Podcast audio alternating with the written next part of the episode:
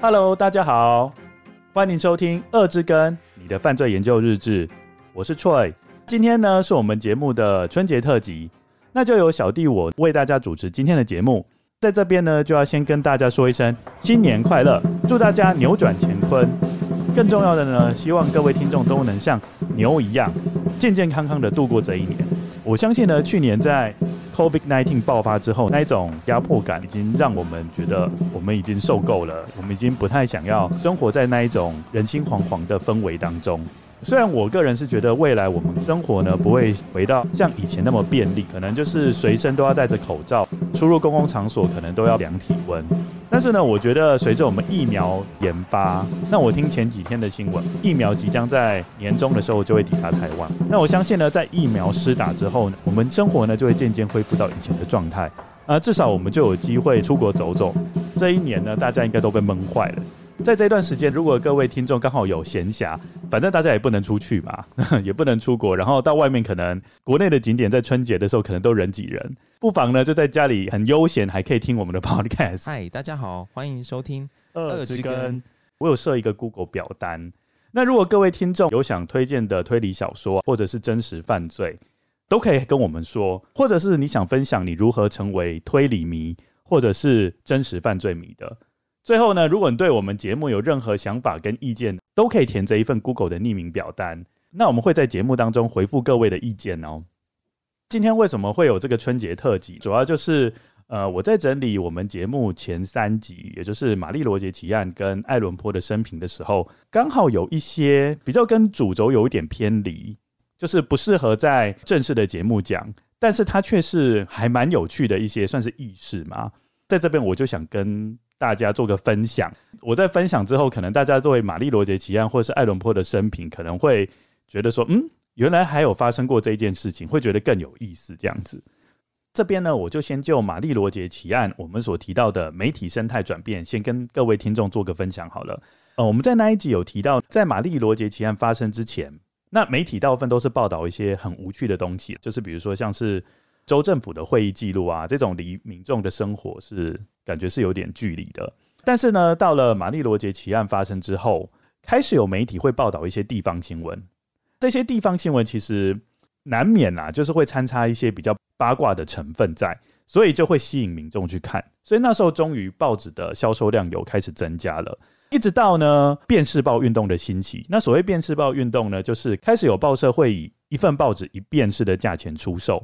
就造成了众多报社纷纷投入，开始削价竞争。为了让自己报社的销售量能够往上冲高，就无所不用其极。就我收集到的资料显示呢，当时光是纽约就有十二家电视报的报纸互相竞争，所以我们就知道那时候出版界其实杀成一片红海。在当时比较有名的一些电视报，比如说就是像纽约太阳报啊、纽约先驱报跟纽约论坛报这一些，就先就纽约太阳报跟大家做分享。因为我在玛丽罗杰奇案那边有提到啊，就是纽约太阳报之前是一个信誉良好的报社嘛，但是发生了一件事情，让他的信誉大幅受挫。那这个到底是什么事情呢？就在一八三五年之前，大家都对他的印象是很好的，但是在一八三五年八月二十五号，纽约太阳报连续六天刊载了一系列的文章，那一系列的文章的作者，大部分人都认为是叫做洛克这个人，内容是描述什么呢？他是描述英国的皇家天文学家约翰赫歇尔博士在好望角的发现。诶，这好望角就是在南非的那个好望角。报纸并用极其严谨的口吻声称，约翰赫歇尔博士利用一台有惊人解析能力的新型望远镜，最终实现了高达四万两千倍的放大效果，能将月球的景物看得异常清楚。这个很明显哈，就是会引起很多人的兴趣，因为那时候大家对月球上面有什么东西呢，其实都很好奇嘛。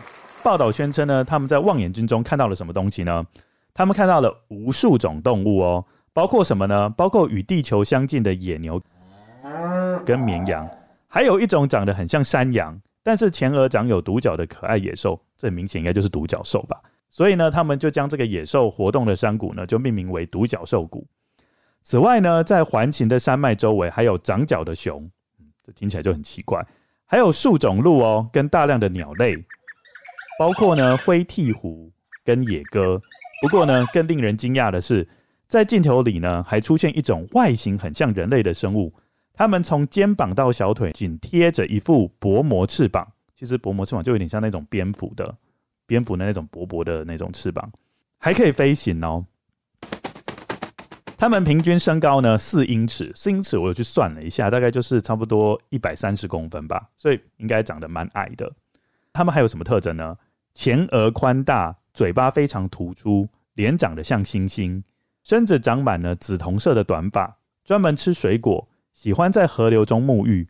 报道中呢，还特别讲到这种生物的娱乐行为可能和我们世俗礼仪观相抵触，可见他们的娱乐行为就是一个挑战人类三观的行为啦。但是我们很明显看到哈，就是这个报纸呢，把月球上有生物这种绘声绘影的描述出来，而且还具体的说哦，有这个东西，有那个东西，最后当然是被踢爆说是造假嘛。那因此呢，纽约太阳报的信誉也直线坠落。由此可知，当时的报纸就是为了刺激销售量嘛，就无所不用其极啊。就像这个，它就是报道一些非常荒诞的东西嘛。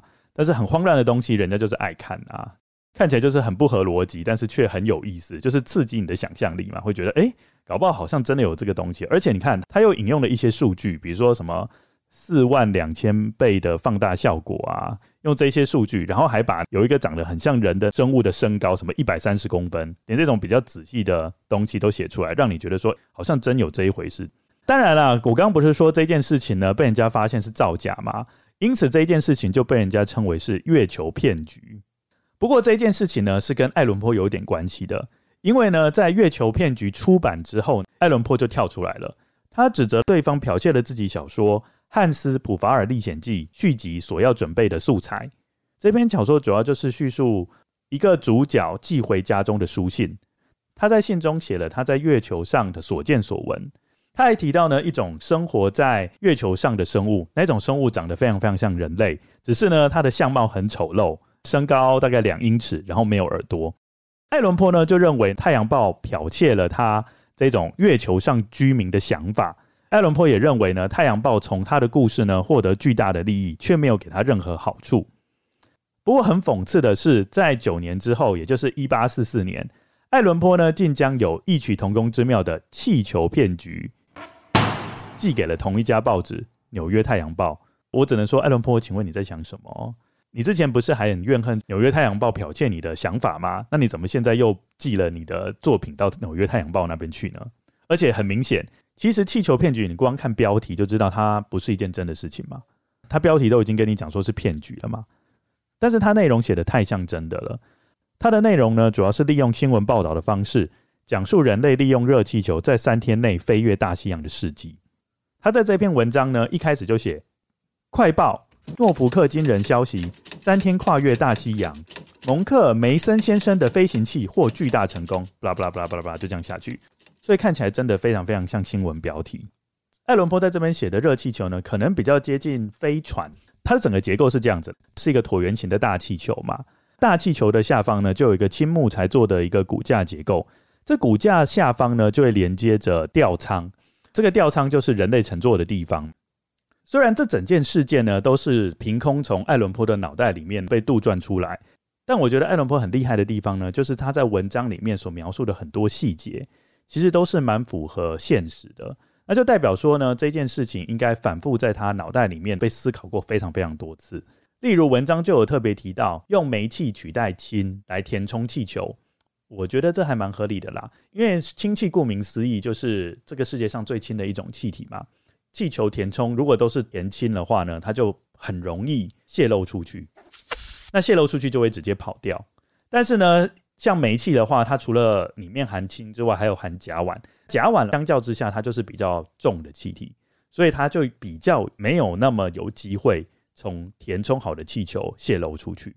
接着呢，他在文章还有特别提到煮咖啡怎么煮呢？因为我相信呢，这个旅程很长嘛，至少要三四天啊。有些人一天没有喝咖啡就不行了嘛。他这边有特别提到呢，用生石灰来热咖啡。不能用火，因为我们都知道呢，氢或者是这个煤气，其实都是可燃性的气体嘛。如果你生火的话，就很有机会会爆炸。那所以他这边特别提到生石灰。我们都知道生石灰只要加水，它就会反应，反应之后就会产生大量的热，就可以去煮咖啡了。我觉得这边艾伦坡就考虑得很周详，因为现在就是呃用煤气当成填充热气球的气体，不能随便用火这样子。接着我觉得还有一点值得一提，这边可以证明呢说爱伦坡真的考虑的很详细，就是热气球是升是降，其实都取决于两个因素。第一个因素就是这热气球上面所有物体的重量，第二个因素呢就是浮力。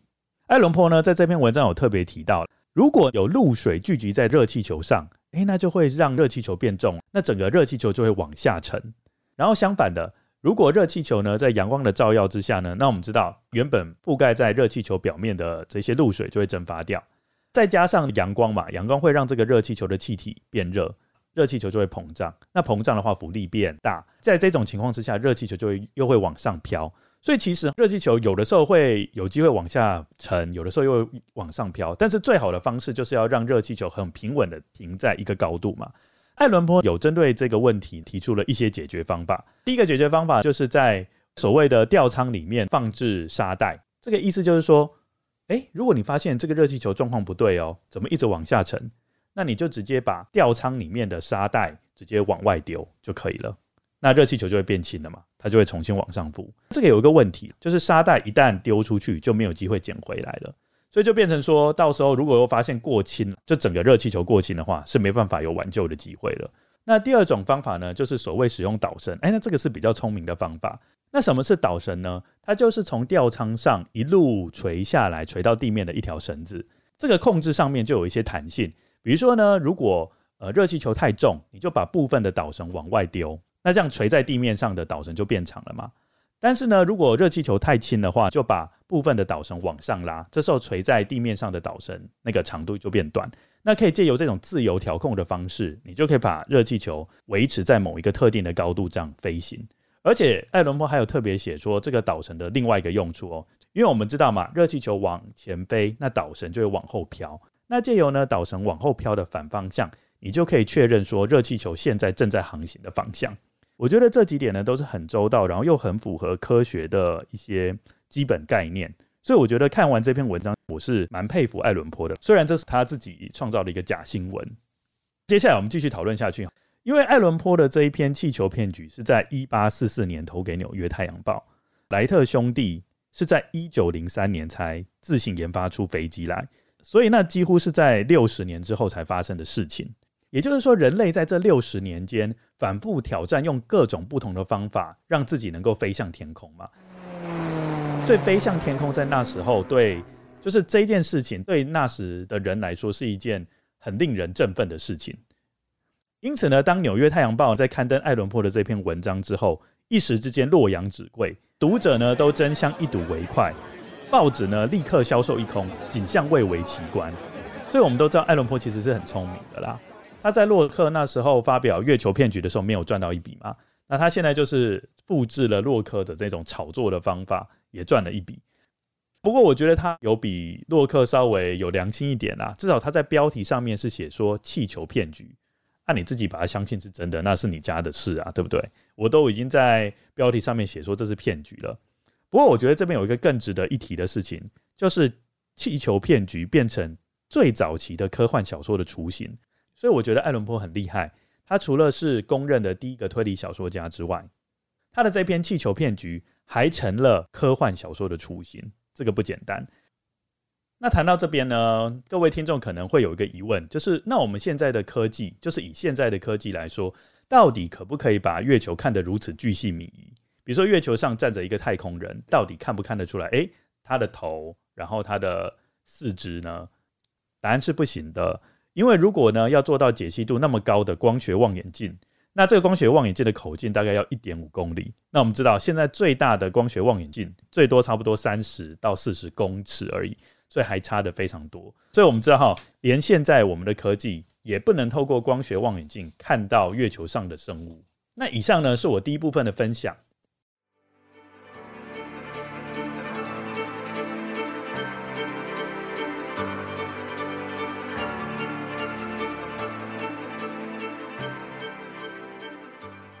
第二部分的分享呢，我主要是想讨论美国的选举文化，因为我们都知道呢，艾伦坡可能是酷品这个扭曲选举文化的牺牲者嘛。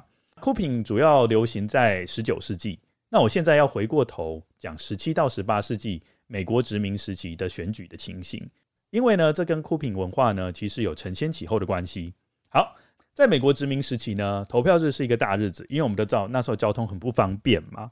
选举呢，可不是提早两个小时下班去投票那么简单的哦。对很多选民来说呢，投票呢就是一个艰困的旅行，尤其呢是对住在偏远地区的选民来说，那就要千里迢迢忍受一路的颠簸，才能赶到位于市中心的投票所投票。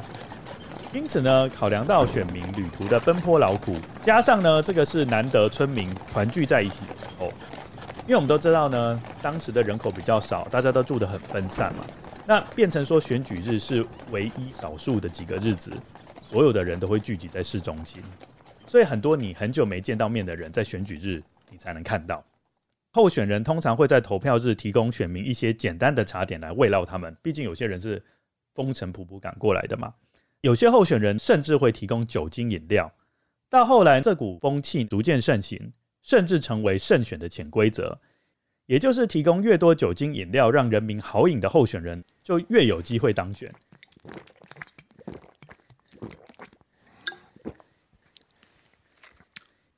如果你不提供酒，很抱歉，那你注定会败选。这听起来就是有点夸张，变成酒变成胜选的一个入场券，就变成如果你没有酒的话呢，拜拜，你已经提早出局了。那我们可以拿美国第一任总统。George Washington 做例子，我们都知道这一位呢，就是砍了樱桃树，然后勇敢承认的那位总统啊。他在早期的时候比较铁齿一点，对这种用酒精饮料来贿赂选民的方法呢，有点不屑。在他二十四岁时，也就是在一七五五年，他参与弗吉尼亚州的议会选举。那当然啦，他惨败，因为他不愿意提供酒精饮料嘛。所以那时候就以四十票对上两百七十一票惨败，所以输了多少票？输了两百三十一票。隔三年，他卷土重来，又再次参加弗吉尼亚州的议会选举。不过，我们知道他这次就学乖了，他汲取教训，提供了一百四十四加仑，相当于多少？相当于五百四十四公升的酒给选民喝。有趣的是，他就以三百三十一票极高票当选了。所以，我们就可以知道说，当初的选举呢，其实根本就是儿戏嘛，就是比谁酒钱砸得多就赢了这样子。为了遏制这个陋习。马里兰州在一八一一年立法禁止提供酒精饮料给选民，这也被认为是美国第一部竞选财务法。那这件事情跟艾伦坡有什么关系呢？因为我刚有提到哦，马里兰州在一八一一年立法禁止提供酒精饮料给选民嘛。那其实马里兰州有一个很重要的城市就是巴尔的摩。那艾伦坡呢，在三十八年后，也就是在巴尔的摩被发现倒卧在街头上，然后半昏迷嘛。那所以呢，我们这边就很质疑了，就是三十八年后呢，这项法律到底有没有被有效实行，就要画一个问号。很明显就是没有，不然的话呢，那个酒吧就不会被设为是投票所嘛。也就是说，当时候选人呢，还是有提供免费的酒精饮料给选民啦。我们可以想象当时的催票方式就是，你来酒吧顺便喝杯酒，然后投票给我，大概是这种方式。我们就可以得到一个结论，就是其实饮酒文化呢，一直跟美国的选举脱不了关系。不过在这边呢，有一个有趣的事情要跟大家分享，就是去年呢，在美国总统大选的时候，事实上某些州是禁止选民当天喝酒的。意思就是说，选务人员如果在当天发现呢，投票人的状况不对，例如呢，他发现诶，投票人怎么浑身酒气，这时候他就可以阻止他进入投票所进行投票。这在我们充分了解到美国早期的选举文化后，就觉得还蛮有趣的。以上呢，就是我们今天的分享。听众有兴趣可以到我们的 IG 或者是 Facebook 专业去看一下，上面呢都会有关于本集节目的一些资料哦。那就谢谢大家，大家拜拜。